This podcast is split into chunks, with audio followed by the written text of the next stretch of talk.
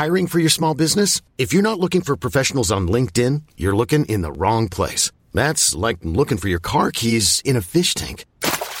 LinkedIn helps you hire professionals you can't find anywhere else, even those who aren't actively searching for a new job but might be open to the perfect role. In a given month, over 70% of LinkedIn users don't even visit other leading job sites. So start looking in the right place. With LinkedIn, you can hire professionals like a professional. Post your free job on linkedin.com slash achieve today. Many of us have those stubborn pounds that seem impossible to lose, no matter how good we eat or how hard we work out. My solution is PlushCare. PlushCare is a leading telehealth provider with doctors who are there for you day and night to partner with you in your weight loss journey. They can prescribe FDA-approved weight loss medications like Wagovi and Zepbound for those who qualify. Plus, they accept most insurance plans. To get started, visit plushcare.com slash weight loss. That's plushcare.com slash weight loss.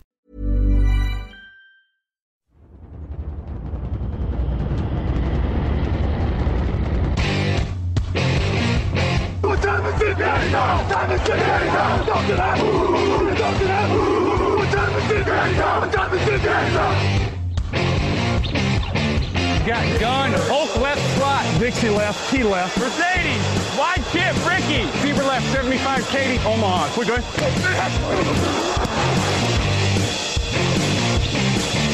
Last play of the game. Who's going to win it? Luck rolling out to the right. Dumps it up to Donnie Avery. Go ahead, goal line. Touchdown.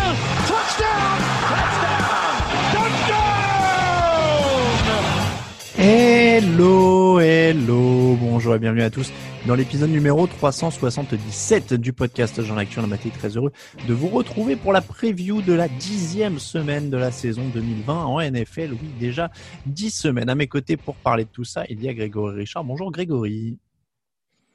Salut Alain bonjour à tous.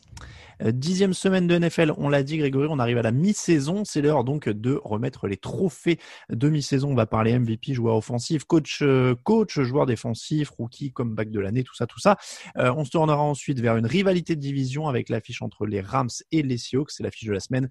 Ensuite, on reviendra évidemment sur les pronostics à venir de la semaine et puis vos questions. C'est parti.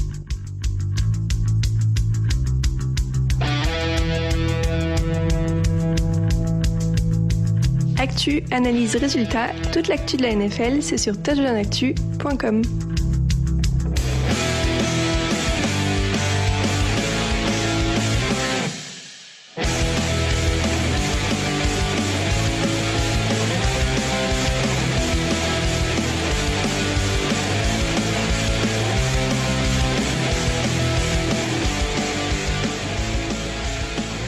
Déjà 9 semaines de NFL en boîte. Je ne sais plus combien ça fait de matchs. Euh, je sais pas.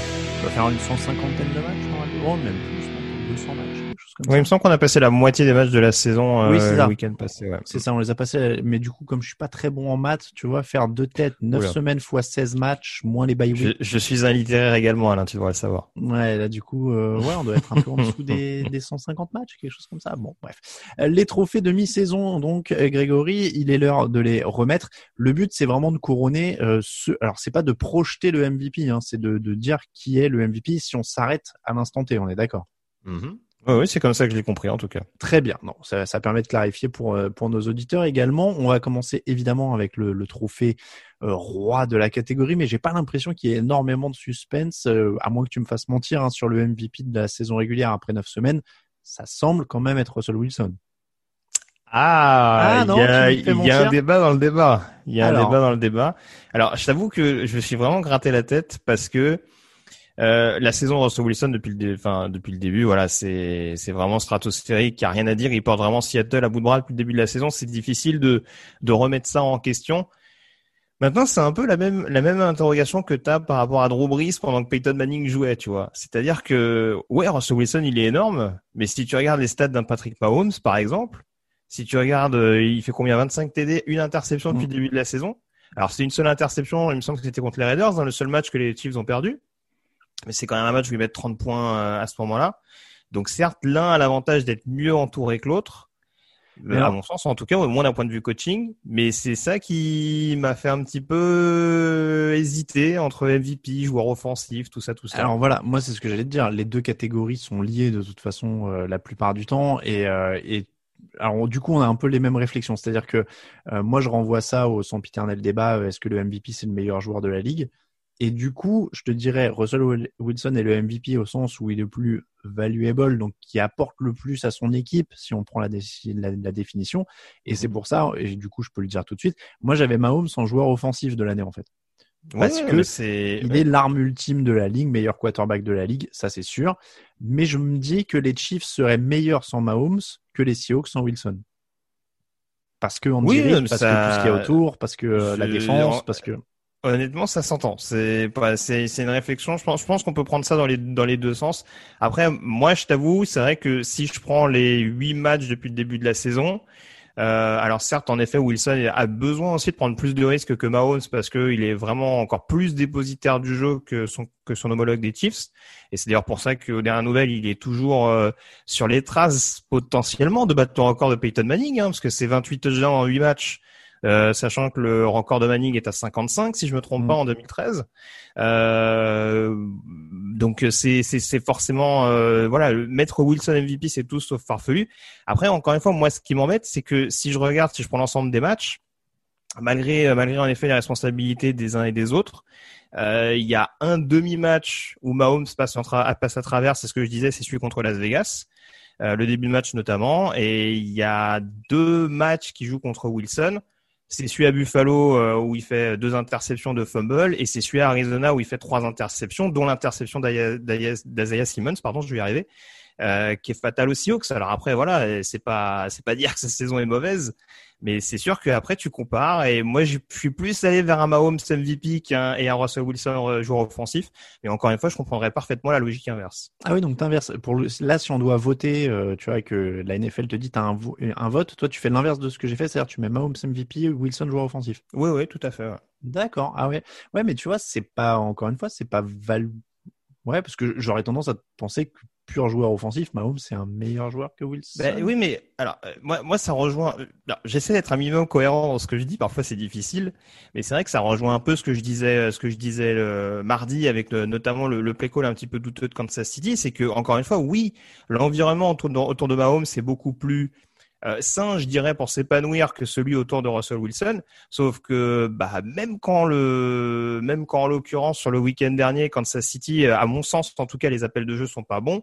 Il y a mm. un joueur qui est capable de, de cacher ça. Donc, euh, mais je te dis, c'est c'est c'est compliqué. C'est j'aurais très bien pu mettre mettre Wilson MVP, mm. mais encore une fois, il y a ces deux matchs, encore plus, je trouve, celui d'Arizona qui m'embête un petit peu dans l'équation, mais c'est pas du tout en mettre en cause le talent du joueur. Et voilà, c'est le syndrome Manning-Boriz, hmm. où l'un a pas eu d'MVP et l'autre en a eu 5, quoi, ce qui paraît un petit peu injuste euh, en termes d'historique.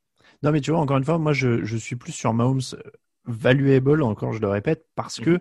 justement, les deux matchs qu'il joue contre lui, c'est des matchs où il fait des erreurs, et clairement, et ça montre à quel point il doit être à bloc en permanence, comme on l'a dit mardi, pour que hmm. Seattle gagne, et, et, je trouve que c'est ce qui fait toute sa valeur. Euh, et, et en fait, Mahomes, encore une fois, c'est pas contre lui, c'est un joueur exceptionnel, il est au-dessus. Mais on a déjà vu que les Chiefs et Andy Reid pouvaient faire marcher, tu vois, sans Mahomes et qui gagneraient des matchs. Est-ce que Kansas City, tu vois, n'est pas une équipe à 50% de victoire, par exemple, aujourd'hui sans Mahomes, avec un quarterback euh, lambda euh, type Alex Smith euh, à l'époque où il était à Kansas City?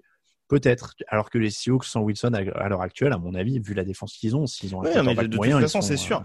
Mais c'est pas la première fois qu'on en parle. Je, je, suis persuadé que de toute façon, John Schneider et, euh, et Pete Carroll organisent leur équipe en sachant que de toute façon, Wilson mm. euh, va faire une telle partie du boulot qu'ils peuvent se permettre éventuellement de, euh, avec des grosses guillemets, hein, négliger la ligne offensive, même si elle est moins pire. C'était pas dur que ces dernières années. Euh, mais oui, non, c'est sûr. Euh, encore une fois, la définition du joueur valuable, je, je l'entends dans ce que tu me dis. Hein, je je te dis, franchement, dans ma réflexion, c'est du 51-49. Hein. C'est pas plus que ça. Eh ben c'est bien, ça partagera les votes. Euh, donc Russell Wilson euh, MVP de mon côté et Patrick Mahomes pour toi. Et on l'a dit, on va pas revenir du coup sur le joueur offensif. On inverse. Donc euh, mhm. Wilson est joueur offensif pour toi, ce sera Patrick Mahomes. de mon côté, on, bah, comme on a fait joueur offensif, on va faire joueur défensif. Tiens, est-ce que, alors là c'est pareil, on est dans un truc où il y a le syndrome de l'ennui du votant, quoi. C'est-à-dire que parce que dans les faits, tu peux voter pour tout le temps le même Ouais. Personnellement, c'est ce que j'ai fait. C'est Aaron Donald. Ah, bah écoute, alors je t'avoue, il y a deux noms qui se sont euh, qui se sont disputés forcément des habitués un petit peu, c'est euh, Aaron Donald et TJ Watt. Mm. Euh, TJ Watt qui est tenant du titre d'ailleurs, je vais pas me tromper, je, je sais plus qui l'était l'année dernière. C'est possible, tu me mets un doute, mais je vais Je vérifier. sais plus, vu le niveau des Steelers l'année dernière, ça m'étonnerait pas que ce soit lui, mais euh, j'ai j'ai un gros gros doute là-dessus. Euh, moi, je t'avoue, franchement, là, je vais le dire très clairement, c'est un choix du cœur. Vas-y. C'est Stephen Gilmore. On va se faire taper sur les doigts euh, par les supporters des Patriots. Oh, pardon, bah autant pour moi, autant pour moi, je, ça m'était totalement sorti de la tête, pardon. Mais c'est justifié vu le niveau de la défense des Pats l'année dernière. Euh, petit oubli, en l'occurrence, euh, je suis allé vers la défense des Steelers quand même. Mm. Euh, parce que pour moi, même si les Rams prennent moins de points, ils ont à mon sens une, une adversité un peu moindre euh, depuis le début de la saison. Euh, et c'est pour ça que j'ai choisi d'aller plus vers Pittsburgh, avec les succès notamment référence à Tennessee et Baltimore. Et je suis pas allé vers TJ Watt. Euh, j'ai préféré mettre une pièce sur sur Minka Fitzpatrick, euh, qui malgré tout, déjà parce que je trouve qu'on met pas assez. Alors j'allais dire, je trouve qu'on met pas assez les defensive backs, encore plus les safety, puisqu'en l'occurrence c'était un corner qui était défenseur de l'année euh, la saison passée. Euh, mais voilà, c'est une position qui est pas assez mise en avant dans la ligue moderne. C'est quand même un poste qui prend de l'ampleur. hein. Il y a de plus en plus d'équipes avec euh, euh, des formations à trois safety, donc c'est vraiment un, un rôle qui est devenu prépondérant en NFL. Et on voit déjà que depuis son arrivée du côté de Pittsburgh, la défense des Steelers est transfigurée. Et on voit aussi que sur les dernières semaines, euh, il y a des actions décisives, notamment à Baltimore et à Dallas euh, dans les dernières secondes. Donc euh, voilà, sans remettre en cause là encore le rôle d'un Aaron Donald chez les Rams ou encore plus celui d'un TJ Watt qui est extrêmement polyvalent dans cette défense de Pittsburgh. Ça me paraissait important euh, peut-être aussi de changer un petit peu l'équation et, euh, et de partir sur un sur un autre défenseur émérite, je trouve, de, Pittsburgh, même si le danger peut venir de partout dans cette équipe. Ok, non, bah, je suis original. Moi, j'avoue que j'hésitais avec TJ Watt euh, pour le, pour le mien parce qu'il est le symbole un peu de ce pass rush hyper conquérant de, de Pittsburgh cette année. Mais je te dis, moi, je retombe sur Aaron Donald parce que bah, je veux pas tomber dans le, dans le ouais, mais il le prendrait à chaque fois, donc on va voter pour un autre. Il a neuf, il a neuf sacs cette année. C'est toujours depuis l'intérieur de la ligue, de la ligne, pardon. Donc, il est leader sur les sacs depuis l'intérieur de la ligne. Il, est, il peut éventuellement encore taper une saison à 20 sacs, ce qui est monumental euh, sur son poste. Donc, je, je suis obligé de, de partir sur. euh, sur. Et la défense des Rams a largement progressé par rapport à l'année passée, donc ça, ça s'entendrait aussi. Ouais. Et en Sûr. plus, le coach de l'année, je te laisse commencer. Bah écoute, j'ai choisi Brian Flores euh, des Miami Dolphins. Euh, c'est assez homogène cette année. Il n'y a pas vraiment un coach, on va dire, qui surperforme euh, plus qu'un autre avec le groupe qu'il a à sa disposition. Peut-être éventuellement un Kingsbury, mais de par l'intersaison d'Arizona, euh, on pouvait quand même s'attendre à, à des résultats beaucoup plus positifs. Miami, je m'attendais clairement à une saison euh, euh, de nouveau de reconstruction. Et c'est pas du tout ce qui se passe. Il y a des automatismes qui sont trouvés beaucoup plus vite. C'est très complet euh, sur toutes les phases de jeu ça me paraissait difficile de pas mettre un, Brian Flores en avant euh, sur cette catégorie. Eh ben écoute, tout pareil, tu as tout dit. Euh, et, et moi, ce que j'aime bien avec euh, Brian Flores, c'est que c'est un concept dingue. Embaucher un coach défensif qui fait du bon boulot avec la défense. Incroyable. Je veux dire, les Lions et les Falcons, ils ne comprennent pas ce qui se passe du Non, côté de, non, non, non. de Miami en ce moment. Ils sont quatrièmes sur les points encaissés. Et, et tu l'as dit, ça joue sérieux et c'est dans la course au playoff. Donc c'est vraiment. Et, et en plus, c'est la confirme. Il le mérite parce que c'est la confirmation de l'an dernier où déjà on lui promettait l'enfer et ils ont quand même. Ils avaient été sérieux pendant toute l'année. Ils avaient arraché quelques victoires. Donc Brian Flores à l'unanimité. Le rookie offensif de l'année. Est-ce que c'est un duel Justin Herbert Joe Bureau Bah, j'en ai bien peur. hein. Très franchement, là aussi, ça a été très très difficile de sortir un, un joueur euh, du lot. Euh, honnêtement, je suis, je suis très excité par ce que je vois de Justin Herbert. Mais euh, c'est un peu la même logique que pour Wilson. Je veux dire, quand on voit ce qu'arrive à faire Joe Burrow avec la ligne offensive qu'il a, bon, c'est voilà, c'est bien aussi de le mettre en avant. Il justifie son premier choix de draft alors que beaucoup l'annonçaient comme un simple one year wonder du côté des LSU. Et voilà, on voit que de par sa faculté à se déplacer dans la poche, euh, euh, de par sa capacité d'improvisation et de par sa, sa précision, il arrive vraiment à faire un minimum surnager Cincinnati. Euh, je l'ai dit, je suis pas du tout fan des choix de Zach Taylor depuis le début de la saison et je pense que sans un Joe Burrow, il serait dans le même état que la saison passée. Donc ça me paraissait logique de le mettre euh, en, en rookie offensif de l'année euh, 2020. Sur les stats, ils ont tous les deux 5 interceptions, mais Bureau a 11 touchdowns alors que Justin Herbert en a 17. Mm. Euh, c'est vrai que c'est tentant. Enfin, les deux, moi, sont tentants. C'est plus spectaculaire de la part d'Herbert, hein, mais euh, il y a aussi deux fois plus de sacs, je crois, pour Burrow. J'ai Oui, oui, non, les mais- stats en tête 28 à 14. Tu, tu l'as dit, Bureau fait des choses avec beaucoup, beaucoup moins de matériel, même en Mm. termes de cible. Je veux dire, il y a Keenan Allen, il y a, des, il y a quand même des mecs qui se débrouillent. Euh, du Edge Green n'est quand même plus Edge Green euh, sur, euh, sur Cincinnati. Bureau arrive à créer une connexion avec des, des, jeux, des receveurs plus jeunes. C'est Higgins, si je dis pas de bêtises, notamment, qui sont Oui, bien sûr. Je l'avais mis pour Herbert sur mes fiches, mais tu vois, même en, t'en- en t'écoutant en parler, je, je serais Mais- tenté de donner bureau, mais, mais vraiment c'est dans un mouchoir, quoi. Ouais, ouais, non, mais ça c'est pareil. Burrow est arrivé avec une grosse cote. Herbert, il y a beaucoup de points d'interrogation. C'est quand même un quarterback qui a été nommé titulaire à un quart d'heure du match contre les Chiefs. Euh, Enfin, il joue quand même le champion en titre dans un match où il est pas censé débuter. Et pourtant, il est quand même un poisson dans l'eau. Donc, euh, franchement, là, c'est, c'est- pour moi, c'est exactement comme Mahomes et Wilson. Franchement, que Ouais. l'un ou l'autre l'est, je serais, je serais, je serais tout sauf euh, étonné, quoi. Écoute, je vais donner Herbert. Je vais donner Herbert. Ça me va. Euh, rookie défensif. Et alors là, c'est marrant parce qu'on m'avait posé la question dans le fauteuil euh, Mhm. il y a la, la semaine dernière ou la semaine d'avant, je sais plus. Et je, je m'étais trouvé un peu bête et je m'étais dit j'ai Il y a du pas mal, beaucoup de choix. Hein. voilà, à trouver des rookies défensifs d'impact cette année. Oui, c'est ce que je me suis dit également. Ouais. Je t'avoue que là, euh, pour l'instant, c'est une classe qui a encore un petit peu de mal à faire ses preuves. Après, il y avait beaucoup d'attaquants, euh, notamment dans les dans les premiers choix. Hein. Au premier tour, il me semble qu'il y avait, euh, à vue de nez, je dirais au moins trois quarts d'attaquants. Mm. Donc, euh, on s'attendait à ce que ce soit un petit peu la, la tendance, mais ouais, que les défenseurs pêchent à ce point-là, c'est sûr que c'est un petit peu compliqué. Ouais. Est-ce que du, du coup on se retrouve avec quoi alors? C'était c'est quoi ton choix? Est-ce que tu as réussi à en trouver un? J'ai un peu pris le choix de la facilité. euh, J'y suis allé sur Chase Young, euh, defensive end de Washington. Ses stats sont pas dingues. Euh, je crois Mm. qu'il a trois sacs et demi depuis le début de la saison, sachant qu'il fait un sac et demi sur son premier match contre Philly, si j'ai Mm. bonne mémoire. Donc ouais, c'est pas c'est pas non plus fabuleux. Après, même si statistiquement pour l'instant il n'arrive pas à, à accumuler des sacs, il arrive à mettre une pression et à être un des acteurs majeurs de cette euh, ligne défensive et de cette défense en règle générale de Washington qu'on met en avant depuis le début de la saison. Donc euh, il y a d'autres noms que j'aurais pu mettre en avant. Je pense qu'avec un peu plus de régularité, un Patrick Quinn à, à Baltimore aurait pu être considéré. Euh, mais je le trouve pas clinquant euh, sur toutes les sorties cette année. Euh, c'est pas le c'est pas le cas de Young, hein, mais en tout cas il est il a l'air quand même beaucoup plus dissuasif dans son utilisation habituelle et c'est ce qui m'a incité à le mettre rookie défensif dans cette classe, comme tu le disais, qui est pas non plus euh, extraordinaire après huit après huit ou neuf sorties cette saison. Ouais, bah, j'ai pris Young aussi par par défaut entre guillemets parce qu'en plus il a été gêné un peu par des blessures et tout ça. Donc c'est celui qui a donné le plus de signes prometteurs sur ce qu'il a pu donner comme échantillon. Donc euh, donc Young aussi. On va attendre de voir si euh, il y en a un. Là pour le coup tout peut basculer dans la deuxième partie de saison Ouais, parce ouais. qu'il n'y a pas un immense favori. Hein. C'est ça. J'ai pas parlé d'Antoine Winfield, hein, le safety de Tampa, euh, qui est C'est assez vrai. intéressant dans une grosse Ouais. défense aussi. J'aurais pu. C'est vrai, vrai. mais euh, voilà, c'était pas. C'est bon. J'attendrai encore un petit peu pour me faire une idée, mais oui, il fait un bon début de saison aussi. C'est vrai que je- c'est important de le, de le mentionner. Le comeback de l'année, euh, cette année, il y a un peu plus de regards qui sont tournés là-dessus. Est-ce qu'il y a vraiment débat? Est-ce que euh, on peut le donner à quelqu'un d'autre qu'Alex Smith? Bah c'est ça, c'est ça. Ça, ça- ça va être assez ironique de donner deux trophées à des joueurs de Washington vu la vu la saison vrai. globale de la de la football team. Mais ouais là malheureusement, euh, on peut difficilement sortir du symbole euh, vu ce par quoi est passé Alex Smith euh, pour revenir au plus haut niveau. Bon, là, En on tout est cas, ce que clairement, choisi.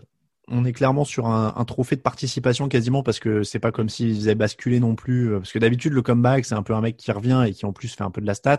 Bon, là, il a un touchdown, trois interceptions en deux matchs euh, dans une équipe euh, de, de fond de tableau. Donc bon, C'est ça, mais bon après après c'est au-delà du symbole, tu vois, parce qu'il aurait très bien pu rentrer en fin de carton, on va dire ah il a pris trois snaps et là on fait ah bah, bah comeback player de l'année.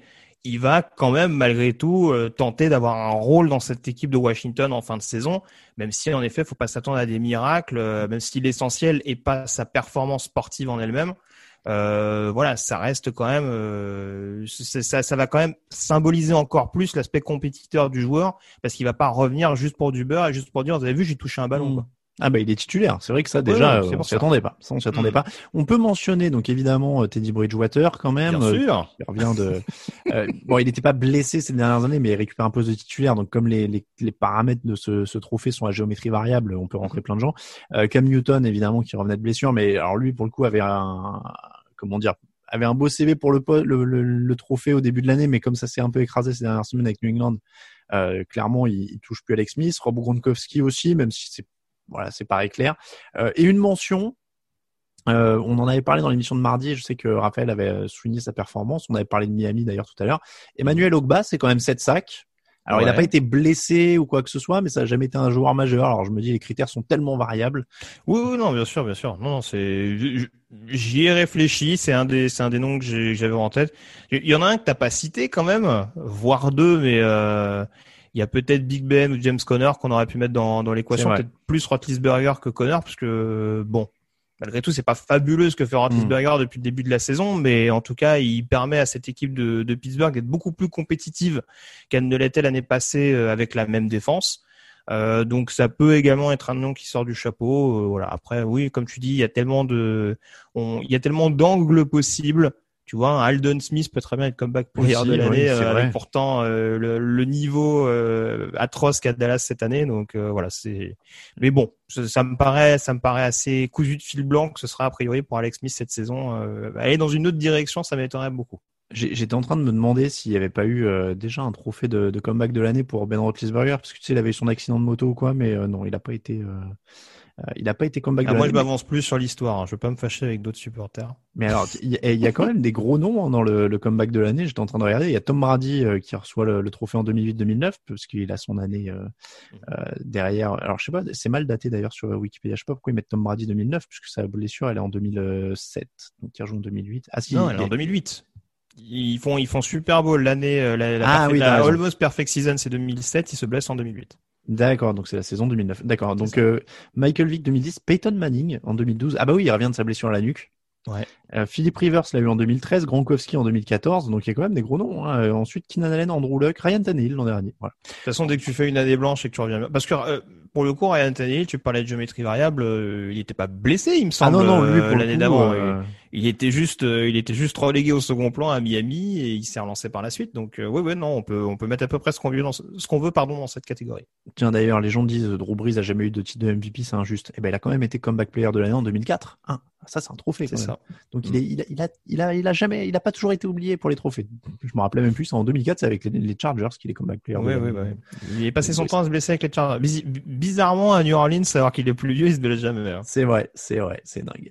Euh, voilà pour les trophées de l'année, l'affiche, c'est parti. Top right on three, one, two, three, top right.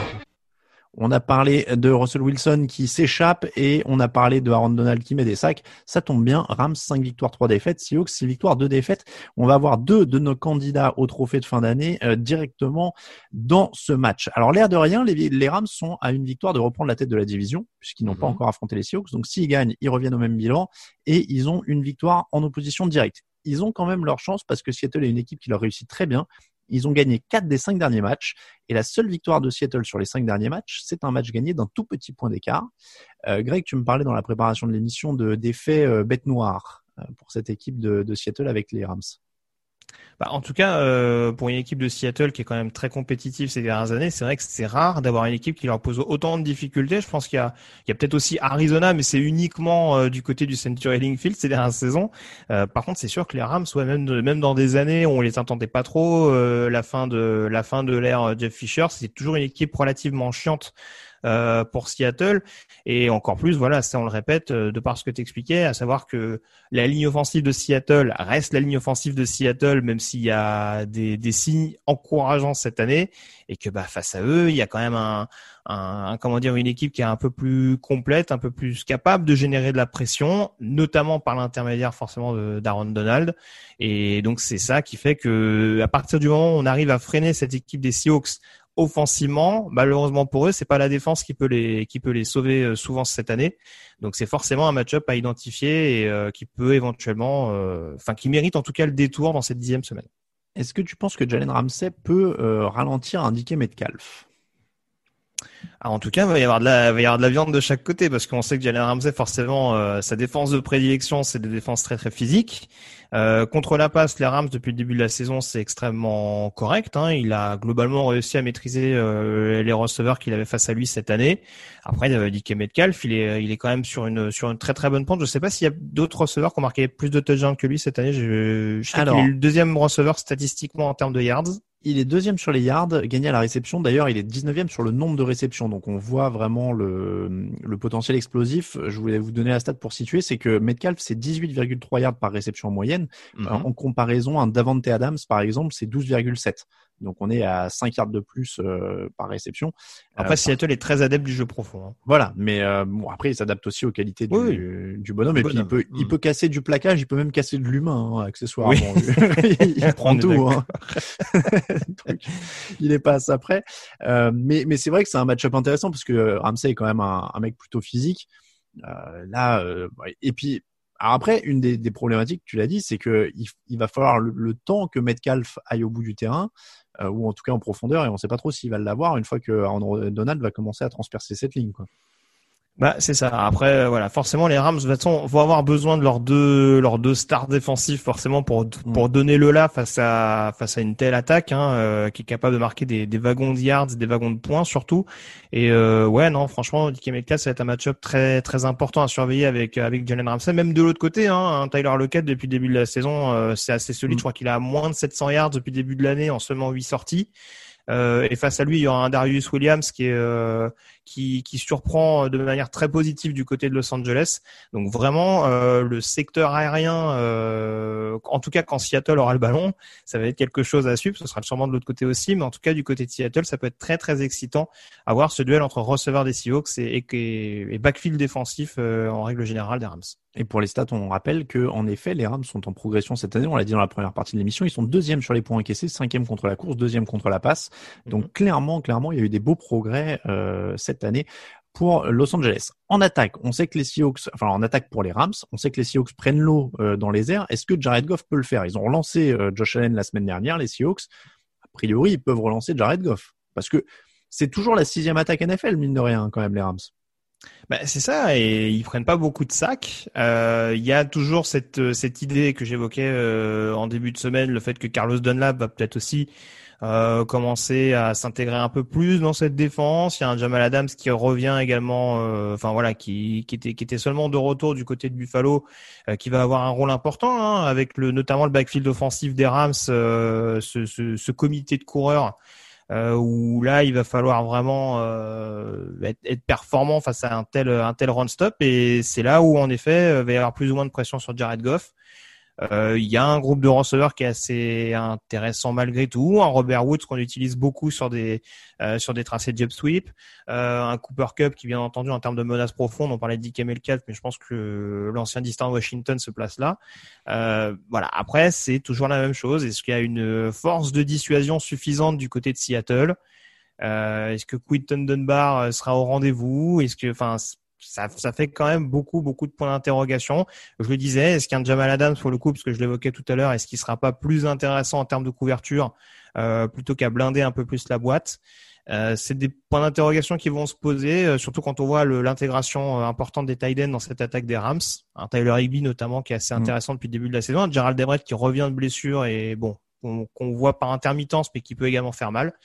Donc voilà, il y a, quand même des points qui interrogent euh, dans le jeu aérien du côté de Seattle. Et là aussi, on se dit que du côté des Rams, s'il y a la possibilité de les contrarier dans les airs, est-ce que du côté de Seattle, il y a autant de moyens de contrarier cette, euh, cette attaque qui est irrégulière mais qui est capable euh, de faire mal sur une rencontre? Rien n'est moins sûr. Est-ce que c'est obligatoirement un match ultra offensif? Parce qu'on est en train de dire qu'en gros, les Seahawks ont du mal à stopper à stopper cette attaque de auront éventuellement du mal à stopper cette attaque des Rams. Euh, en face, bon, il y a quand même Russell Wilson, donc on peut supposer qu'il va trouver des solutions. Euh, ou, enfin voilà, ça semble, ça ressemble à un match ultra offensif. Est-ce qu'il y a vraiment une clé qui peut changer ça? Euh, Un match-up en particulier?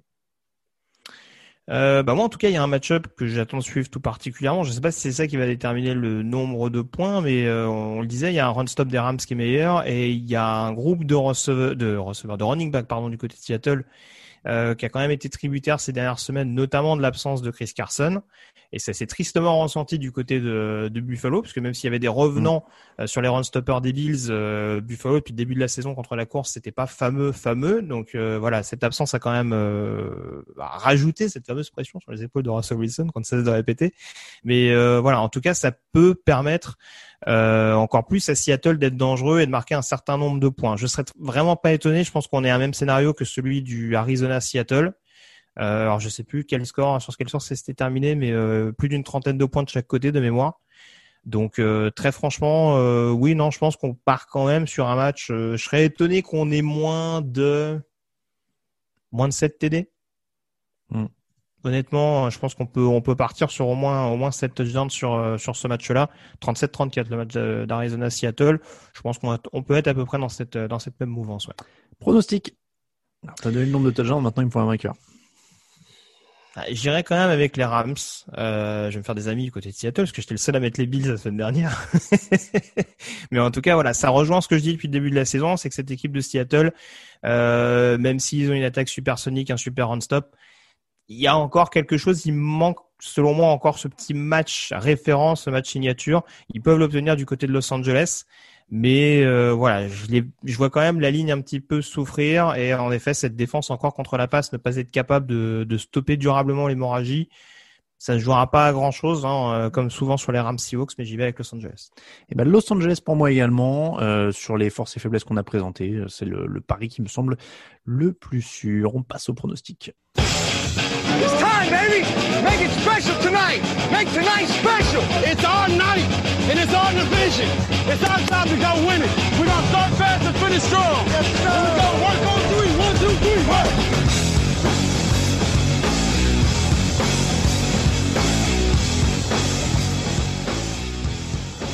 Les pronostics de la semaine. Grégory, on va d'abord faire un petit point euh, prono sur les scores. La semaine dernière, ça a donné 11 points pour Raphaël et pour moi-même, 10 pour toi et Raoul, 9 pour Camille. Au classement général, je suis, je prêt, je te prends un petit point, 94 euh, devant. Ah bah d'ailleurs, Raphaël passe devant toi, 91, euh, Grégory 90, Camille 87 et Raoul 85. donc Raoul qui, pour l'instant, se dirige vers le gage qu'on ne fait plus. Donc euh, je pense qu'il. Euh, Mais en fait, on a on a eu un classement hebdomadaire un peu euh, symbolique du, du classement annuel pour l'instant. C'est vrai, c'est vrai. Mais bon, voilà. Donc Raoul doit frémir de, de, peur de faire le, le, le gage qu'on ne fait plus. et qu'on n'a pas défini depuis trois ans, je crois.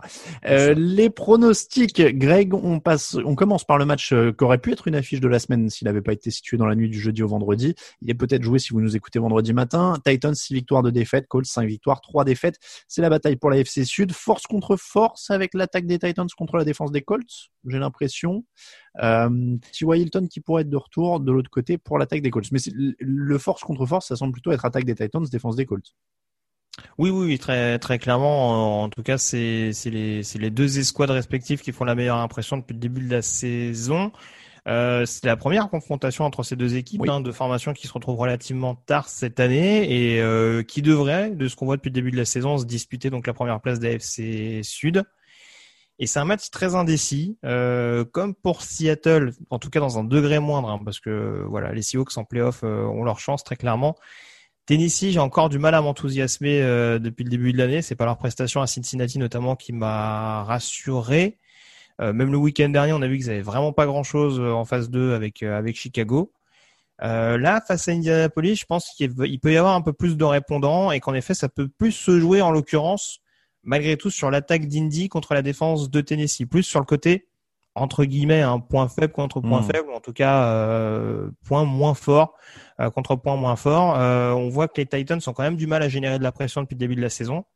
C'est quand même pas de bol quand tu affrontes la O-line des, des Colts, avec en plus, tu disais, le retour d'un T.Y. Hilton. Euh, alors Desmond King a montré qu'il est capable d'être opportuniste avec son touchdown sur retour de fumble, mhm. mais on attend encore un petit peu plus de ce pass rush et de, et de ce backfield défensif, notamment des cornerbacks de Tennessee, euh, pour vraiment réussir à, à, imposer leurs pattes sur cette AFC Sud, parce qu'en l'occurrence, il y a victoire, il y a deux matchs d'avance sur Indianapolis, et ça commence quand même à se sentir bon avec un calendrier qui est pas non plus ultra démentiel en fin d'année. Euh, j'ai beaucoup hésité, je vais jouer la sécurité en partant sur les Titans mais je serais vraiment pas étonné qu'Indianapolis gagne ce match et qu'on se retrouve avec une égalité en tête de classement. Ouais, c'est pareil. Moi, j'ai très peu confiance dans cette défense des Titans pour l'instant. Euh, il y aura Jadevon Clooney qui doit revenir pour ce match d'ailleurs, euh, mais je vais jouer les Titans aussi sur la qualité des, des joueurs offensifs et sur l'impression de solidité qui arrive quand même à. There's never been a faster or easier way to start your weight loss journey than with PlushCare.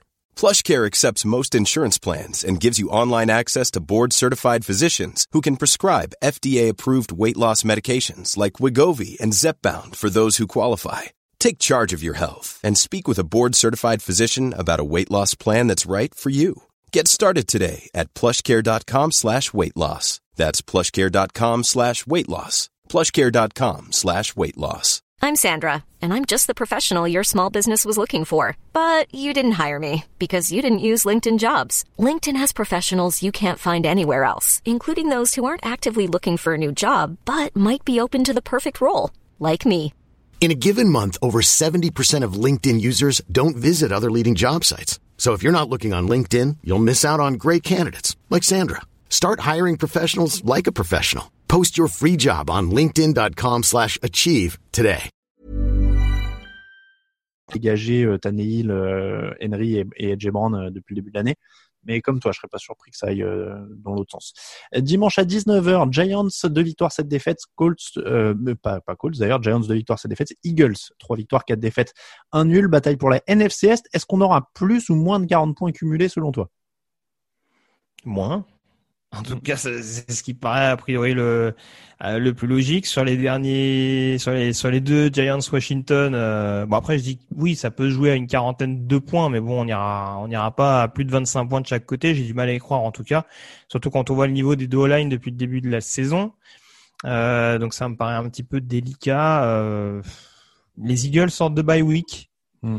Euh, c'est ce qui m'a amené à aller plutôt de leur côté en l'occurrence sur ce sur ce match-là. On sait quand ils commencent à être euh, de nouveau un petit peu refocalisés sur un objectif, ça peut être une bonne chose. Euh, après, il me semble qu'ils avaient gagné à l'aller de peu. J'ai un doute là-dessus. Euh, mais bon, je le dis, les Giants depuis le début de la saison, euh, même quand ils perdent, ça se joue à rien. hein. donc franchement, sur ce match-là, qui joue à domicile, en ayant un peu, en étant un peu regonflé à bloc après leur victoire du côté de Washington, je serais tout sauf étonné. Victoire des Eagles quand même. Les Eagles ont gagné le match aller 22-21. euh, C'était il y a seulement trois semaines. Je vais donner les Eagles aussi. Euh, après, ce qui va être, pour en fait, pourrait y avoir plus plus de 40 points parce que ces équipes perdent le ballon à un rythme hallucinant, donc ça peut se perdre très Et facilement en bonne devant les position. ouais. voilà devant les 10-20 yards adverses, euh, etc. Donc euh, mais euh, mais Eagles aussi, euh, ça semble un peu plus solide en attaque. Il y a un meilleur quarterback, même s'il perd beaucoup de ballons, il a été intercepté 12 fois. Donc euh, et Brett Favre réclame sa tête quasiment. Donc donc je vais dire Eagles quand même. Packers 6 victoires de défaite, Jaguars une victoire, 7 défaites après l'équipe C des Niners la semaine dernière. Les Packers devraient a priori vivre une nouvelle journée tranquille, même si Jack Luton sera encore là pour les pour les Jaguars. Bon, je pense que là c'est un des pronostics les plus simples de la semaine. En tout cas sur le papier, ça semble être les Packers. Oui, oui. ap- Après, ils avaient été surpris à domicile contre Minnesota, mais j'ai pas dans l'idée que James Robinson soit au niveau de Dalvin Cook cette année. Donc euh, oui, on va partir sur sur Green Bay euh, cette saison. Il n'y a plus grand chose à espérer du côté des Jaguars euh, en cette fin de cycle. Euh, Packers pour moi aussi. Lions 3 victoires, 5 défaites. Washington 2 victoires, 6 défaites. C'est l'équipe qui a le moins de victoires, qui a le plus de chances dans sa division, hein, dans cette opposition. On rappelle que c'est plus Washington qui joue quelque chose. Euh, moi, je vais le dire tout de suite, je joue les Lions pour euh, la réaction, Matt Stafford, une sorte d'attaque qui des fois peut faire des trucs.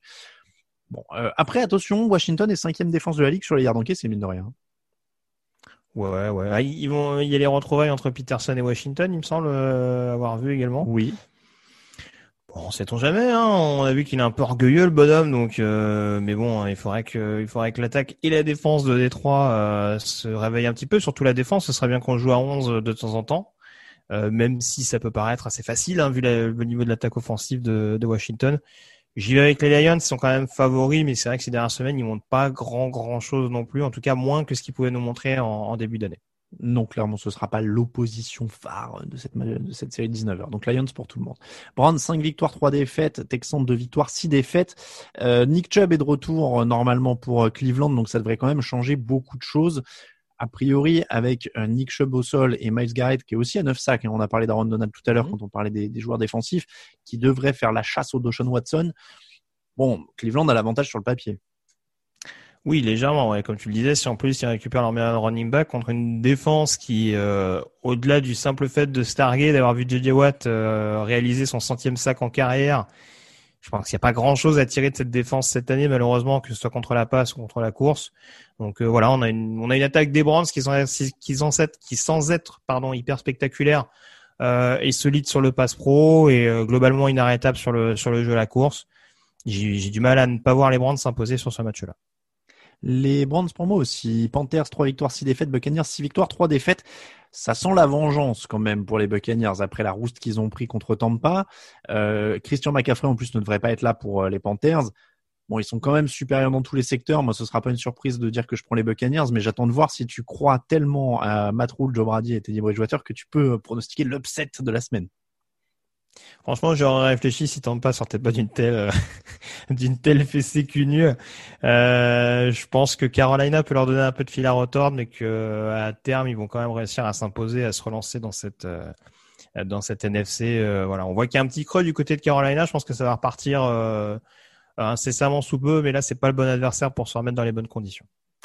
Euh, donc euh, Tampa pour tout le monde. Dolphins 5 victoires, 3 défaites, Chargers 2 victoires, 6 défaites, c'est dimanche à 22h05. Celui-là, il me fait peur parce que c'est typiquement le genre de match que les Chargers peuvent aller chercher pour donner un peu d'espoir à leurs supporters avant de mieux les poignarder dans le dos au cutter comme ça pendant la semaine d'après. En plus, c'est Tago contre Herbert quand même. Alors c'est ça, il y a un beau match, Tagovailoa contre Herbert. Bon après il y a une opposition entre le probable coach de l'année et le probable pire coach de l'année. Donc euh, c'est bah, encore là, tu veux dire parce qu'il y, y, en a deux qu'on sauté déjà. C'est vrai, oui, en, en poste. Euh, bon après Adam Gaze est dans la course, mais bon, tu vois ce que je veux dire. oui oui un peu. Ouais un peu. Euh, ouais, ouais, non, je pense que tu as, globalement tout dit. C'est sûr que c'est un, un, match où il y a une équipe à qui tout sourit depuis plusieurs semaines. Hein. Euh, non pas que ce soit qu'une question de chance, mais en tout cas tout le réussit. Et puis une autre où bah il y a toujours un truc qui, qui fait que ça tourne pas dans le bon sens. Donc ouais, c'est. Mais voilà, les Chargers, ça reste une équipe. Euh, voilà, c'est alors, je sais pas si je dirais Giants du riche. Je vais pas exagérer non plus, mais c'est dur. Euh, ah, c'est dur. Il y a quand même plus de qualité. Euh. en tout cas, c'est plus spectaculaire que les Giants. C'est ce que je veux dire. C'est les, les, les, Giants restent dans les matchs, notamment grâce à la défense. Les Chargers restent dans les matchs grâce à leur attaque. Donc c'est c'est aussi ce qui fait que depuis le début de la saison, ils sont pas non plus largués euh, 9 fois sur 10.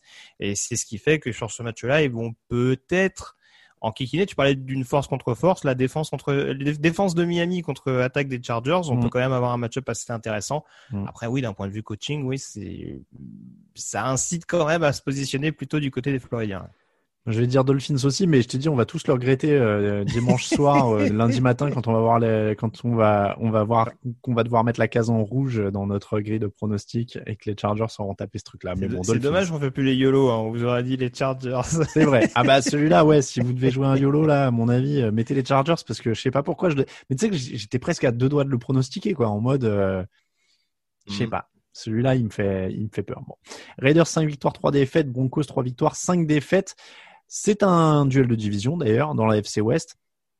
Mhm. Euh, il y a beaucoup d'irrégularités et beaucoup d'erreurs face à Denver, euh, enfin de Denver, alors que les Raiders sont quand même plutôt sérieux et bien coachés depuis plusieurs semaines.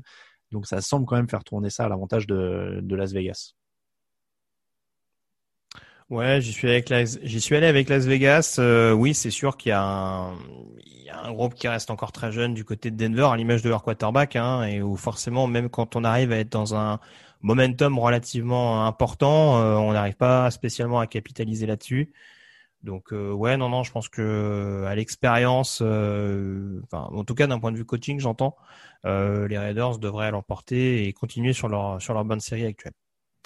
Euh, oui, les Raiders pour moi aussi. Cardinals 5 victoires, 3 défaites. Bills 7 victoires, 2 défaites. Ça aurait pu être une affiche. Ça va envoyer euh, a priori euh, offensivement. Ça va être plutôt spectaculaire d'ailleurs avec deux quarterbacks plutôt fun à voir jouer. Quelle défense peut mieux le ralentir l'autre équipe?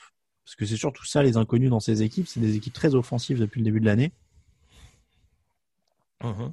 À qui la meilleure défense? J'avoue, c'est difficile à dire hein, parce que je parlais notamment du backfield défensif et des corners d'Arizona qui me rassuraient pas totalement. Bon, hormis, euh, hormis euh, Peterson, bien entendu, euh, qui assure des standards, mais mais ouais, c'est vrai que à part ça, ils ont quand même pas mal de joueurs un petit peu qui traînent un peu la patte, et c'est sûr que face à cette escouade de Buffalo qui a récupéré, en plus on l'a dit, John Brown, ça donne quand même beaucoup de possibilités, beaucoup de solutions à, à Josh Allen. Euh, en face, je parlais du run-stop de Buffalo qui a récupéré des joueurs, notamment au poste de linebacker. Il y a toujours un Kyler Murray qui est capable de faire mal. Mm. Donc c'est vrai que c'est dans deux secteurs un peu différents. Euh, après, j'ai du mal à voir Arizona se prendre les pieds dans le tapis deux semaines de suite à domicile, même si l'adversaire, en l'occurrence, est de, qualité. Euh, Buffalo a gagné sa victoire, on va dire, euh, au caractère contre Seattle, face à une équipe euh, contre laquelle ils n'étaient pas favoris. Je vois bien Arizona faire la même chose contre contre Buffalo et continuer de euh, d'espérer au playoff parce que mine de rien, une défaite, ça pourrait rapidement semer le doute. Hmm. Et un bilan de 5-4, sachant qu'il faut encore que, que tu ailles jouer notamment à Seattle, à Los Angeles, ça, ça, ça, peut quand même faire un peu fâcheux. Ouais. Eh ben écoute, moi je vais rester sur Buffalo parce que je vais essayer de croire au, au petit coup de mieux de Josh Allen la semaine dernière. Euh, il y a quand même des éléments défensifs pour éventuellement embêter Kyler Murray, même si en effet ça a bien joué la semaine dernière. Je vais dire Buffalo, mais c'est pareil, c'est ce genre de match qui peut aller dans les deux sens. Dimanche 22h25, Saints 6 victoires de défaites, 49ers 4 victoires, 5 défaites. Bon, vu l'état des Niners, euh, en termes de blessures, on va pas refaire toute la liste, ils sont décimés à peu près partout. Je pense que celui-là, c'est un pronostic assez simple vers les Saints. Oui, oui, il euh, y a peu de choses quand même. Il y a un bon jeu au sol chez les Niners cette année avec ce qu'ils arrivent à avoir, mais le run-stop en face est dissuasif. Donc euh, ouais, euh, New Orleans en l'occurrence de mon côté. Rams 5 victoires, 3 défaites, Seahawks 6 victoires, 2 défaites. On en a parlé dans la fiche de la semaine. On prend tous les deux les Rams. Steelers 8 Mhm. victoires, 0 défaites. Bengals 2 victoires, 5 défaites, 1 nul. À surveiller la blessure de Ben Roethlisberger. Au moment où on se parle, c'est euh, petite blessure au genou, mais aux deux genoux d'ailleurs. Euh, mais ils espèrent qu'il soit opérationnel. Euh, ils ont déjà failli lâcher un match contre une équipe faible la semaine dernière. Donc, a priori, là, ils devraient être concentrés. Ils ont la défense pour faire vivre un enfer à Joe Bureau. Si Ben Roethlisberger joue, a priori, euh, c'est, c'est, ils sont ultra favoris. Ouais, enfin je vais être méchant même avec Mason Rudolph, je pense que tu as quand même moyen de battre Cincinnati. Euh, je parlais d'un potentiel excès de confiance euh, du côté de Dallas, je les vois pas se louper deux semaines de Mm. suite contre une équipe euh, à leur portée. Là en plus c'est Cincinnati, on sait qu'il y a même si les années passent, on sait qu'il y a quand même un petit historique qui dure euh, notamment de la période euh, euh, de la période Marvin Lewis, voilà, on sait que c'est rarement une équipe que les Steelers jouent à la légère à domicile face à une équipe qui est quand même assez faible, je trouve, sur la ligne offensive et sur le run-stop. Bon, je pense que c'est quand même des armes sur lesquelles Pittsburgh euh, peut, peut exploiter. Et, euh, c'est des failles que, que Pittsburgh peut exploiter pour s'imposer, peut-être pas avec 20 points d'avance, mais en tout cas s'imposer de manière relativement confortable. L'arrivée de Tack McKinley à Cincinnati, ça change pas la défense pour toi. Je pense pas qu'il peut aller chercher ce match? Oh, c'est pas bien de troller là. Euh, Pittsburgh pour tout Non. le monde, si j'ai bien Non, je, compris. je, je- alors, juste si tu me permets, j'ai juste une petite parenthèse de 5 secondes, mais ouais, je, je le redis, je redis ce que j'ai dit sur le chat interne du site, mais euh, se débarrasser de Carlos Dunlap pour récupérer un joueur comme Tech McKinley, nouveau move euh, hyper créatif de Zach Taylor, donc euh, voilà, continuez comme ça, il n'y a pas de, y a pas de souci, donc euh, je vois pas trop ce qu'il pourra leur apporter, mais pourquoi pas. Bah, il est plus jeune. Il est plus jeune, mais il a beaucoup moins de talent à mon sens. C'est vrai aussi. Euh, donc les Steelers pour tout le monde. Patriots, 3 victoires, 5 défaites. Ravens, 6 victoires, 2 défaites. C'est dans la nuit de dimanche à lundi à 2h20 du matin. Est-ce que les Patriots peuvent jouer un mauvais tour défensif à Lamar Jackson? Parce que, euh, notamment, alors, déclaration étonnante de Lamar Jackson que vous pouvez lire sur le site, euh, qui disait la défense voit nos jeux, enfin connaît nos jeux et je les entends de temps en temps sur la ligne de scrimmage dire là bon ça va être une course, là ça va être ceci, là ça va être cela. C'est pas tout à fait des déclarations qui sont rassurantes en NFL. Euh, sachant qu'en plus tu joues Bill Belichick qui déjà à la base connaît tes jeux hein, offensifs, euh, je veux dire, euh, donc, donc, déjà lui trouve un moyen de les connaître. Donc si en plus là tu te dis que les autres équipes connaissent, ça veut dire que Bill Belichick il les connaît même avant qu'il soit appelé. Euh, voilà, c'est quand même embêtant. Euh, alors je pense pas, pour revenir sur ce match évidemment que les Ravens soient soient inférieurs aux Patriots actuellement, mais Non. C'est juste pour parler globalement de Baltimore. Je trouve ça inquiétant d'entendre ce genre de déclaration là d'un joueur qui est en troisième année quoi. Oui, oui. Enfin, j'avoue que j'ai du mal à comprendre parce que alors que en, fait j'ai du mal à comprendre. Est-ce qu'ils appellent les jeux qui vont être faits ou est-ce qu'ils appellent éventuellement la comme comme on peut le faire des fois sur les terrains français où on fait ah course passe tout ça. J'ai du mal à comprendre exactement parce que s'ils s'étonnent que les défenseurs euh, puissent savoir que ça va courir du côté de Baltimore, là les vraiment tombent parce que euh, on peut Alors- pas dire non plus. Il, il- il me semble que il y avait aussi les, les propos de Jesse Bates, le, le safety de Cincinnati, qui étaient relayés où il expliquait que de toute façon euh, c'était euh, c'était ou Mark Brown ou, Oui. ou Mark Andrews. Enfin, euh, voilà, c'est encore une fois, c'est c'est ce qu'on essaye de dire de manière sans être trop caricatural ou trop sévère avec Lamar Jackson parce que c'est un joueur qui en effet euh, progresse malgré tout. Mais à un moment donné, progresse jusqu'à quand Euh, C'est là Mm. aussi et voilà d'avoir avoir des grilles de lecture préférentielles ou un système offensif qui permet de faire briller, c'est une bonne chose. Sauf que là, il y a eu, un, il y a eu une intersaison avec des pertes importantes. Tu l'as rappelé notamment, euh, en plus, il y a le fait que Ronnie Stanley se soit blessé récemment et soit out jusqu'à la fin de saison. Euh, voilà. Après, euh, c'est pas non plus une découverte qu'il y ait des coordinateurs défensifs qui se soient dit ah bah c'est peut-être pas très très varié ce qu'on voit en face quoi. Donc euh, bon, c'est un peu c'est un peu étonnant comme déclaration en effet. Surtout quand tu vas jouer quand tu vas jouer New England et une défense plus que solide. Après, en aparté, euh, il parlait un peu dans sa barbe dans l'interview. J'ai eu un mal fou à traduire, euh, mais euh, mais oui, non, il avait l'air de dire que un peu ce que tu disais, c'est-à-dire que les mecs en face peuvent voir si ça va être passe ou course, quoi. Mais mais bon, comme tu as dit, c'est pas follement varié. Ils savent à peu près sur qui ça va jouer, même quand c'est une passe. Donc bon, ça c'est ça c'est compliqué. Après, encore une fois, pour revenir sur ça, c'est peut-être un problème de fond en playoff, ça risque d'être encore à nouveau problématique. Là, sur ce match, bon, les Ravens euh, jouent les Patriots qui sont dans le dernier tiers de la ligue contre la course, donc ils devraient pouvoir courir. Et mhm. leur défense, avec Marlon Humphrey qui revient puisqu'il est revenu, euh, il est sorti de la liste Covid, ils vont euh, jouer face à Cam Newton qui a quasiment pas de cible. Qui, alors Jacoby Myers, ça fait un bon match, superbe, mais bon, ils vont jouer Marlon Humphrey, Marcus Peters. C'est trois touchdowns, 11 interceptions, les Pats offensivement cette année la passe? Il me semble ça. Hein. C'est tout à fait possible. C'est tout à fait possible parce qu'il marque beaucoup au sol hein, de toute mm. façon. Euh, euh, les, Mais oui, oui, je que ce soit Newton ou, ou, les coureurs, ça se finit souvent au sol.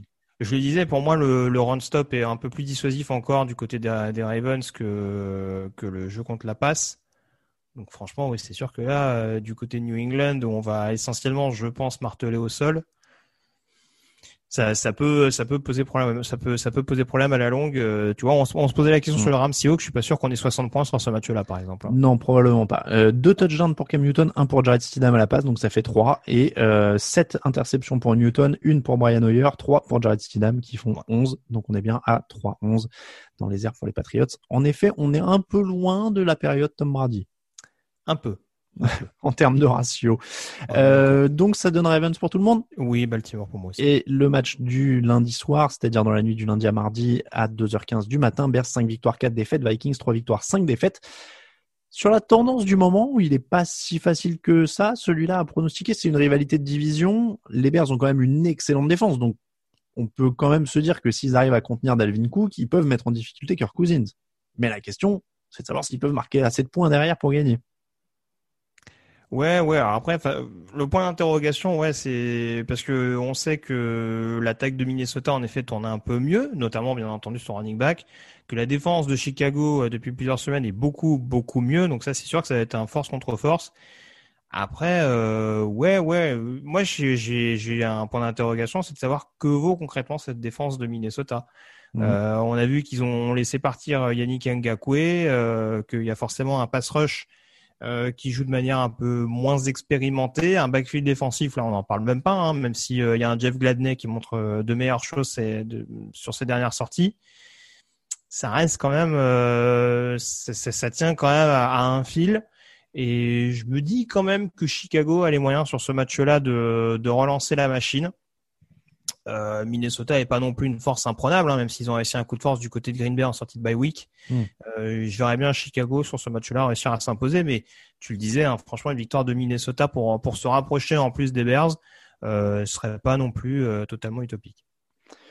Moi, je veux dire les Vikings sur la tendance du moment parce que les Bears arrivent vraiment à rien, mais comme tu dis, ça va être vraiment force contre force. Donc, si la défense des Bears arrive à, à forcer Cousins à lancer le ballon, ça peut vite être un autre match ça, et, ça va, il y aura pas, il y aura probablement pas beaucoup de points. Donc, si un touchdown défensif des Bears, par exemple, bah, ça, ça peut faire basculer, euh, ça peut faire basculer cette rencontre. Je vais dire Vikings encore une fois, mais sans être trop convaincu. C'est vraiment des matchs euh, un peu pièges. Je précise qu'au repos cette semaine, nous avons les Jets, les, les Jets, les Jets, pardon, avec un J et les Chiefs après avec un CH. Voilà, j'avais mélangé. Donc les Jets, les Chiefs, les Cowboys et les Falcons. On passe à vos, on passe à vos questions.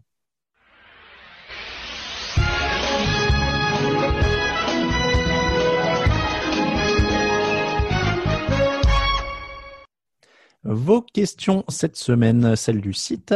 On commence avec Paul Cardon qui nous demande en cas d'égalité au bilan de fin de saison, quels sont les critères qui permettent de départager deux ou plusieurs franchises? Du coup, si les Jaguars et les Jets terminent à un 16, qui obtiendrait le premier choix? Alors, on départage plutôt dans l'autre sens. Hein. C'est celles qui sont, enfin, il y a des, critères pour départager et faire en sorte le classement dans l'ordre, c'est-à-dire du plus fort au moins fort. Et ensuite, on prend la draft, on fait dans l'autre sens. On est d'accord? Sais pas si j'étais clair. c'était pas c'était pas fluide au premier du premier coup. Mais euh, bah il y a un point fondamental en tout cas qu'il faut voir au niveau des égalités. C'est pas toujours ce qui est pris en considération mais c'est ce qu'ils appellent la force du calendrier. Mm. euh, où on prend le, le, niveau euh, le niveau global le niveau comptable des équipes qu'ils ont affrontées sur le sur la campagne en cours. Et du coup bah on établit éventuellement ce qui ce qui rend plus ou moins légitime le fait qu'ils ont eu cette fiche là si si on prend l'exemple des Jets et des Jaguars, je dis ça totalement au hasard, hein, si les Jets ont joué que des grosses équipes et finissent à 1-16, ce sera toujours plus mis en avant que si les Jaguars ont joué des équipes pourries et finissent à 1-16. Donc les Jaguars seront numéro 1 de la draft par rapport à ça. Alors, je, euh, je vais vérifier sur, parce que je vérifiais, moi, je, je m'étais gouré. J'avais regardé euh, pour, pour, préparer ça les, les procédures pour départager les équipes prétendantes au playoff, mais en effet, pour la draft, c'est pas tout à fait la même chose. Oui. Euh, pour oui, la non, draft, pour les... vas-y, vas-y, pardon. Ben, pour la draft, c'est la force de, de calendrier en 1.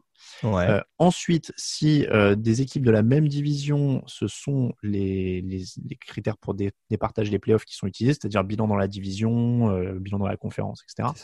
Euh, enfin, donc c'est d'abord dans la même division. Ensuite, si elles sont dans la même conférence mais pas dans la même division, c'est les procédures pour départager euh, les équipes selon les, les procédures pour départager les équipes en playoff de la même conférence. Je vais y arriver. et donc, si deux équipes qui ne sont pas dans la même conférence restent, il y a une série de, choses pour les départager qui peuvent être le face-à-face, si elles sont affrontées, euh, la, le pourcentage de victoires sur les, matchs communs, c'est-à-dire quand elles ont affronté les mêmes équipes, le pourcentage de victoires sur ces matchs-là, euh, et ensuite la force des victoires, donc c'est la, les victoires, euh, on, prend le bilan des équipes qu'elles ont battues et on voit qui a battu les meilleures équipes. Mais comme tu l'as dit, c'est la force de calendrier qui est pris en 1 et en général, euh, on a rarement, au, puisque c'est calculé au dixième ou au centième près, on a rarement la même faut pas oublier qu'on a quand même des cas de figure, on se retrouve avec des tirages au sort pour déterminer. Alors, je parle plus de la draft en l'occurrence, hein, bien entendu, pas les playoffs. On a toujours à la draft, par exemple, des cas où on se retrouve avec des tirages au sort, mais ça, ça a surtout été pour des genres des qui aura le 11e ou le 12e spot, par exemple. Même dans mm. ces cas de figure-là, avec tous les scénarios possibles qu'on a mis dans les règlements, on peut malgré tout se retrouver avec des cas de figure où bah, c'est des équipes qui sont pas dans la même conférence, qui n'ont pas forcément joué les mêmes équipes. Donc euh, voilà, mais tu as tout bien résumé. Globalement, oui, il y a, tout un tas de critères qui permettent quand même malgré tout de pas se retrouver euh, le bec dans l'eau avec, avec deux équipes qui, euh, qui, ont, les mêmes prétentions. Voilà. Donc pour pour faire une réponse simple, en tout cas, c'est la force de calendrier qui est le premier critère de départage de, pour départager deux équipes à la draft. Euh, ben LBA, euh, la bière autrement qu'on salue, qui m'a envoyé plein de bières pour le fauteuil. Euh, quand on compare la façon de gérer les trades entre la NBA et la NFL, on remarque que très peu d'équipes de foot US échangent des joueurs et privilégient les tours de draft. Pourquoi cette différence? Bon, ça, on, on, en a quand même parlé souvent. On va on va on va redonner les basiques, mais c'est que un, euh, c'est c'est moins facile peut-être d'intégrer un joueur en cours de saison on peut, mhm. on peut dire ça par rapport à une équipe de basket où faut, là, faut absorber un playbook, il faut absorber quand même pas mal de choses. Ouais, bah, t'as as sans doute raison. Hein. Moi, après, euh, j'aurais plus été sur une logique de cap, notamment. Euh, mhm. C'est toujours, euh, comment dire, c'est toujours différent parce que quand t'intègres, quand t'as besoin d'une rotation pouvant aller jusqu'à une douzaine de joueurs, déjà récupérer un joueur, ça te permet quand même d'avoir déjà une rotation un peu plus établie. Alors que, bon, récupérer un joueur, alors après, ça dépend de quel joueur on parle, hein, mais tu auras quand même euh, énormément de besoins à côté. Et euh, voilà, Et puis la draft en NBA me paraît pas non plus aussi importante qu'en NFL. Je pense qu'en NBA c'est très, il y a un tour exclusivement. C'est très rare les, les, bons joueurs qui sortent du. Non non mais je veux dire, c'est très rare les bons joueurs qui sortent du deuxième tour. Ah oui. Les récents exemples, t'as des t'as des Draymond Green. Je sais pas si Rajon Rondo était deuxième tour, mais c'est très très rare les, les bons joueurs qui sortent du deuxième tour tu te concentres essentiellement sur le premier. Euh, alors qu'en NFL, euh, bon voilà, tu as quand même au moins 3-4 tours pour trouver des joueurs assez intéressants. Donc ça, ça, ça peut éventuellement jouer dans la balance. Et ça permet encore une fois de gérer un cap euh, de manière un peu plus soft. Parce que bon, 53 joueurs, euh, même avec des caps qui explosent ces dernières années, ça changera peut-être l'année prochaine en l'occurrence. Mais euh, ouais, c'est quand même une petite mission et c'est peut-être aussi pour ça que c'est privilégié. Rondo fin premier tour de mémoire, mais tu as El Manu Ginobi au deuxième tour. Oui. Euh, par contre, une grosse différence qu'on mentionne peut-être pas assez, c'est que en NBA, les contrats ils sont garantis. Donc quand la saison elle est lancée, des free agents, il n'y en a plus. Alors, alors qu'en NFL, là, on l'a vu, tu peux récupérer un Tac McKinley euh, en, en, milieu de saison. Alors évidemment, ça se passe pas toujours comme ça, mais il y a beaucoup plus de turnover sans avoir besoin d'échange en NFL. Donc euh, tu peux signer des mecs dans le practice squad d'une autre équipe, tu peux euh, attendre que ce soit coupé. Il y a des coupes juste avant la saison, euh, alors que la free agency était il y a six mois, mais t'as encore une grosse vague de coupes avant la saison. En NBA, les mecs qui sont bloqués, des fois ils ont des contrats de 5 ans, donc le seul moyen de t'en débarrasser, c'est de faire des échanges. Donc je pense que c'est aussi ça qui fait que que ça change beaucoup. Bertrand qui nous demande, j'ai entendu dans un podcast qu'un running back ne pouvait pas emmener une équipe au Super Bowl en voyant les prestations d'Alvin Cook ou Alvin Kamara. S'ils étaient dans une meilleure équipe, pensez-vous qu'ils le pourraient? Fan des Saints apprécieront en tout cas. oui, c'est vrai que là, il peut pas être dans beaucoup mieux, euh, Alvin Kamara. Ouais, non, je, Alvin Cook, bon, ça peut s'entendre vu la situation, mais bon, Alvin Kamara, il est juste à 6-2, hein. c'est vrai. non, mais tu vois, moi, je pense que, euh, si je peux me permettre, la réponse est plus ou moins dans la question. C'est-à-dire qu'ils peuvent pas faire gagner un Super Bowl au sens où, justement, on le voit. Il faut, Dalvin Cook, il faudrait qu'il soit dans une meilleure équipe. Mais qu'il ait un vrai quarterback, un vrai franchise quarterback. Après, après, tout dépend ce qu'on entend, euh, ce qu'on entend par ça. On, le dit souvent, hein, il n'y a pas de vérité absolue. Hein. Une équipe comme San Francisco, ils vont au Super Bowl, avec, pas forcément avec un super coureur, mais en tout mmh. cas avec un jeu au sol et une ligne offensive qui font qui, sont tout simplement inarrêtables. Euh, pareil, quand, quand Seattle euh, à l'époque gagne le Super Bowl, certes ils ont une énorme défense, mais ils ont aussi mmh. un énorme running back qui leur permet de de tout casser sur son passage. Donc je je sais pas je sais pas si c'est une vérité absolue mais euh, oui forcément il faut beaucoup de il faut il faut forcément un autre paramètre euh, autour pour permettre à l'équipe d'être compétitive mais euh, c'est pas forcément le fait d'avoir uniquement un bon running back qui condamne l'équipe à mon sens. Mais moi à la limite la nuance c'est que tu parlais des comités de coureurs le jeu au sol peut te faire gagner le Super Bowl mais pas un coureur en fait te fait gagner le Super Bowl. Tu oui, pas obligé d'avoir un doute, Sans doute. sans doute. LOS 75, la Ligue NFL se veut être un show, un spectacle avant tout. Elle essaie de faire des efforts de communication dans ce sens. Dès lors, comprenez-vous qu'elle nous diffuse pour Thanksgiving un Lions Texan et un Cowboys No Name Team pour cette journée si spéciale au cœur des Américains. La tradition est-elle si ancrée qu'on ne peut pas s'en écarter pour assurer le spectacle et donc le financement? Et même si des accords ont été passés avec ces équipes, Dallas et Détroit, quel est l'intérêt pour celle-ci de se montrer euh, en de se montrer en ridicule sur cette journée familiale? Oui, alors c'est sûr que les Cowboys et Lions à Thanksgiving tous les ans, c'est pas forcément de première qualité. En général, les Lions ouvrent le bal, donc on se les, on se les envoie à 18h tous les ans. T'allais dire autre chose, non? T'allais dire, t'allais utiliser un terme plus en rapport à la dinde, non? Oui, j'ai dit on s'est farci, oui. euh, mais non, mais bah après, oui, c'est la tradition pour le coup. Après, Dallas fait de l'audience, hein, quoique même, ah même quand bah, ils sont pourris, hein, donc. Euh. Oui, oui. Bon, c'est plus contestable sur Détroit. Après, euh, poser la question, est-ce que les traditions sont aussi sacrées aux États-Unis? Euh, Je rappelle qu'il y a toujours le port d'armes, que qu'on ne touche pas à la Constitution de, de la fin du XVIIIe siècle. Il y a beaucoup de choses qui sont très ancrées aux États-Unis, donc je pense que la tradition de Thanksgiving où on voit jouer les Lions, ça va mm. peut-être pas s'arrêter tout de suite non plus. Hein. Mais tu sais que, euh, comment dire, c'est ce qu'on m'avait dit la première fois que j'y suis allé, on m'avait dit, tu verras, c'est le pays où le plus moderne côtoie le plus archaïque. Mm. Et c'est pas tout à fait faux. Ah, c'est même totalement vrai. Bah, de toute façon, on l'a vu lors des dernières élections. Hein, il y a beaucoup de choses très modernes et très archaïques dans ce pays. On le, on le découvre pas. Hein. Les mecs votent à la fois sur des machines automatiques et par courrier. Donc euh, oui, non, encore une fois, peut-être que ça, ça peut changer à la longue, mais voilà, sur l'aspect purement tradition, oui, je pense que c'est quelque chose sur lequel ils sont très très attaché. Et je vais même dire, à la limite, on s'en fout presque du niveau des équipes aux États-Unis. Hein. C'est euh, c'est un passe-temps, un truc pour regarder pendant qu'on mange en famille. Hein. Donc mm. euh, à la limite, euh, vaut mieux que. C'est pour ça qu'on met principalement l'affiche en prime time, à mon sens. Hein. Pendant la journée, on va pas mm. s'amuser à mettre un énorme match, même si même si ce serait peut-être plus intéressant, mais voilà, c'est aussi pour accompagner les familles peut-être, voilà, et que Détroit Dallas au final, même si ça fait de l'audience Dallas, tu l'as bien dit, Détroit peut-être un petit peu moins. Mm. Bah au final, oui, on s'en contente parfaitement. Hein. Allez, question d'Arthur Lutte. Euh, quelle est la meilleure équipe spéciale de la Ligue selon vous? Merci mes petites cailles, il dit Arthur. Oh, alors là, j'avoue, j'ai pas. Ah, euh, moi, je laisse répondre celui qui pense que euh, Matthew Slater doit aller au Hall of Fame. Personnellement, j'ai pas d'avis. C'est tous les mêmes. oh non. je troll un tu peux dire ça. non, c'est pas bien. C'est pas bien. Je, euh, je, sais pas. Franchement, j'ai pas, j'ai pas creusé la question à ce point-là. Euh, les équipes spéciales, j'ai juste balayé rapidement. Euh, il me semblait que l'école c'était pas pourri en équipe spéciale. Euh, Miami, c'est pas mal. Hein. Bah, ils ont un bon, ils, euh, ils, ont un bon kicker. Euh, Jackim Grant sur retour de coup de pied, c'est solide aussi. Bon, allez, je te dirais Miami comme ça, mais encore une fois, j'ai pas non plus euh, creusé le sujet de, de manière approfondie. Euh, en bref, Fidel Gastro qui nous demande au vu de la performance des Jets ce week-end, pensez-vous que Gay soit assez fou, suicidaire euh, pour, euh, il a dit un autre chose, mais c'est un gros mot, je veux pas le dire, pour nommer Joe Flacco titulaire et mettre Sam Darnold sur, le banc. Je pense pas qu'on en soit là quand même. Je ne présage plus de rien avec Adam Gaze en l'occurrence, donc euh, On peut, on peut aussi dire ça. il peut nous expliquer que c'est la faute de, Matt- de Sam Darnold, hein, mais bon, vrai. je- ce sera difficilement euh, audible. On peut aussi voir ça comme ça. Baptiste, ce week-end, on a vu Tampa se faire claquer les fesses et les Steelers avoir plus de mal que prévu contre les Cowboys. Les Ravens inefficaces pendant trois quarts temps, les Seahawks encaissent une valise de points. Je n'arrive pas à savoir quel favori se démarque réellement des autres et semble avoir un vrai profil de champion. Euh, merci la team et courage Raoul pour la fin de saison des Chargers. C'est ce qu'il y a un vrai favori pour toi? Moi, les Chiefs, hein, de toute façon.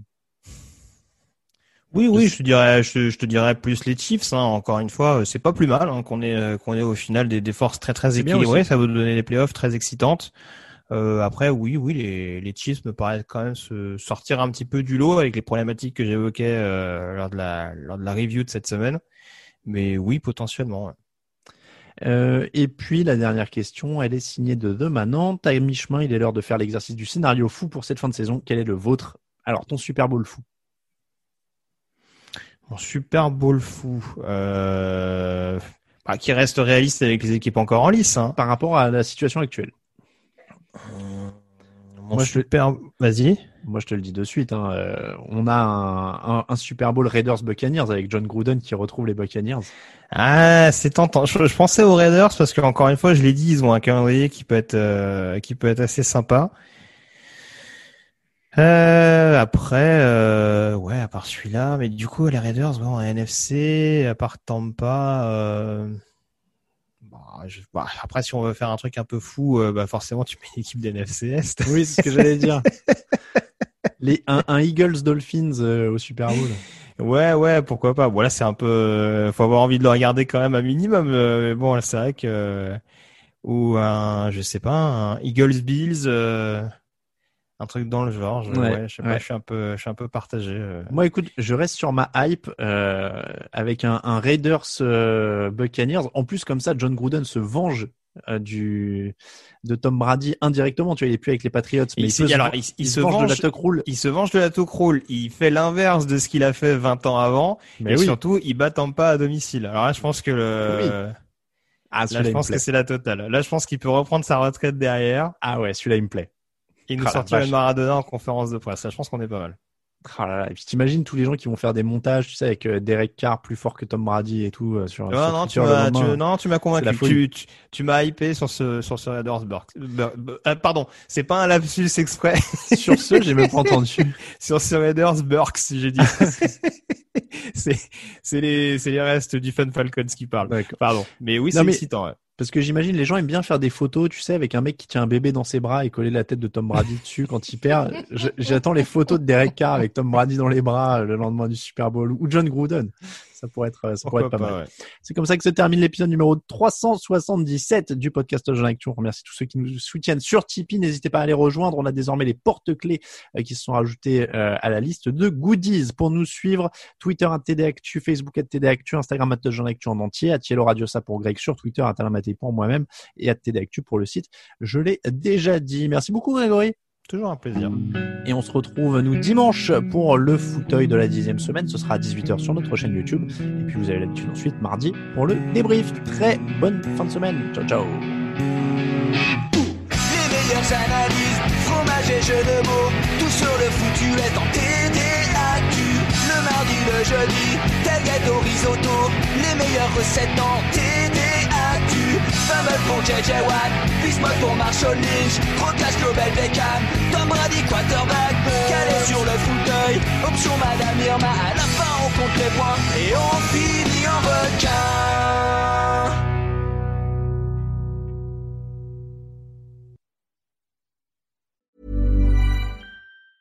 Hi, I'm Daniel, founder of Pretty Litter. Did you know cats tend to hide symptoms of sickness and pain? I learned this the hard way after losing my cat, Gingy. So I created Pretty Litter, a health monitoring litter that helps detect early signs of illness by changing colors, saving you money and potentially your cat's life. Pretty Litter is veterinarian developed, and it's the easiest way to keep tabs on your fur baby's health right at home. Go to prettylitter.com and use code ACAST for 20% off your first order and a free cat toy. Terms and conditions apply. See site for details.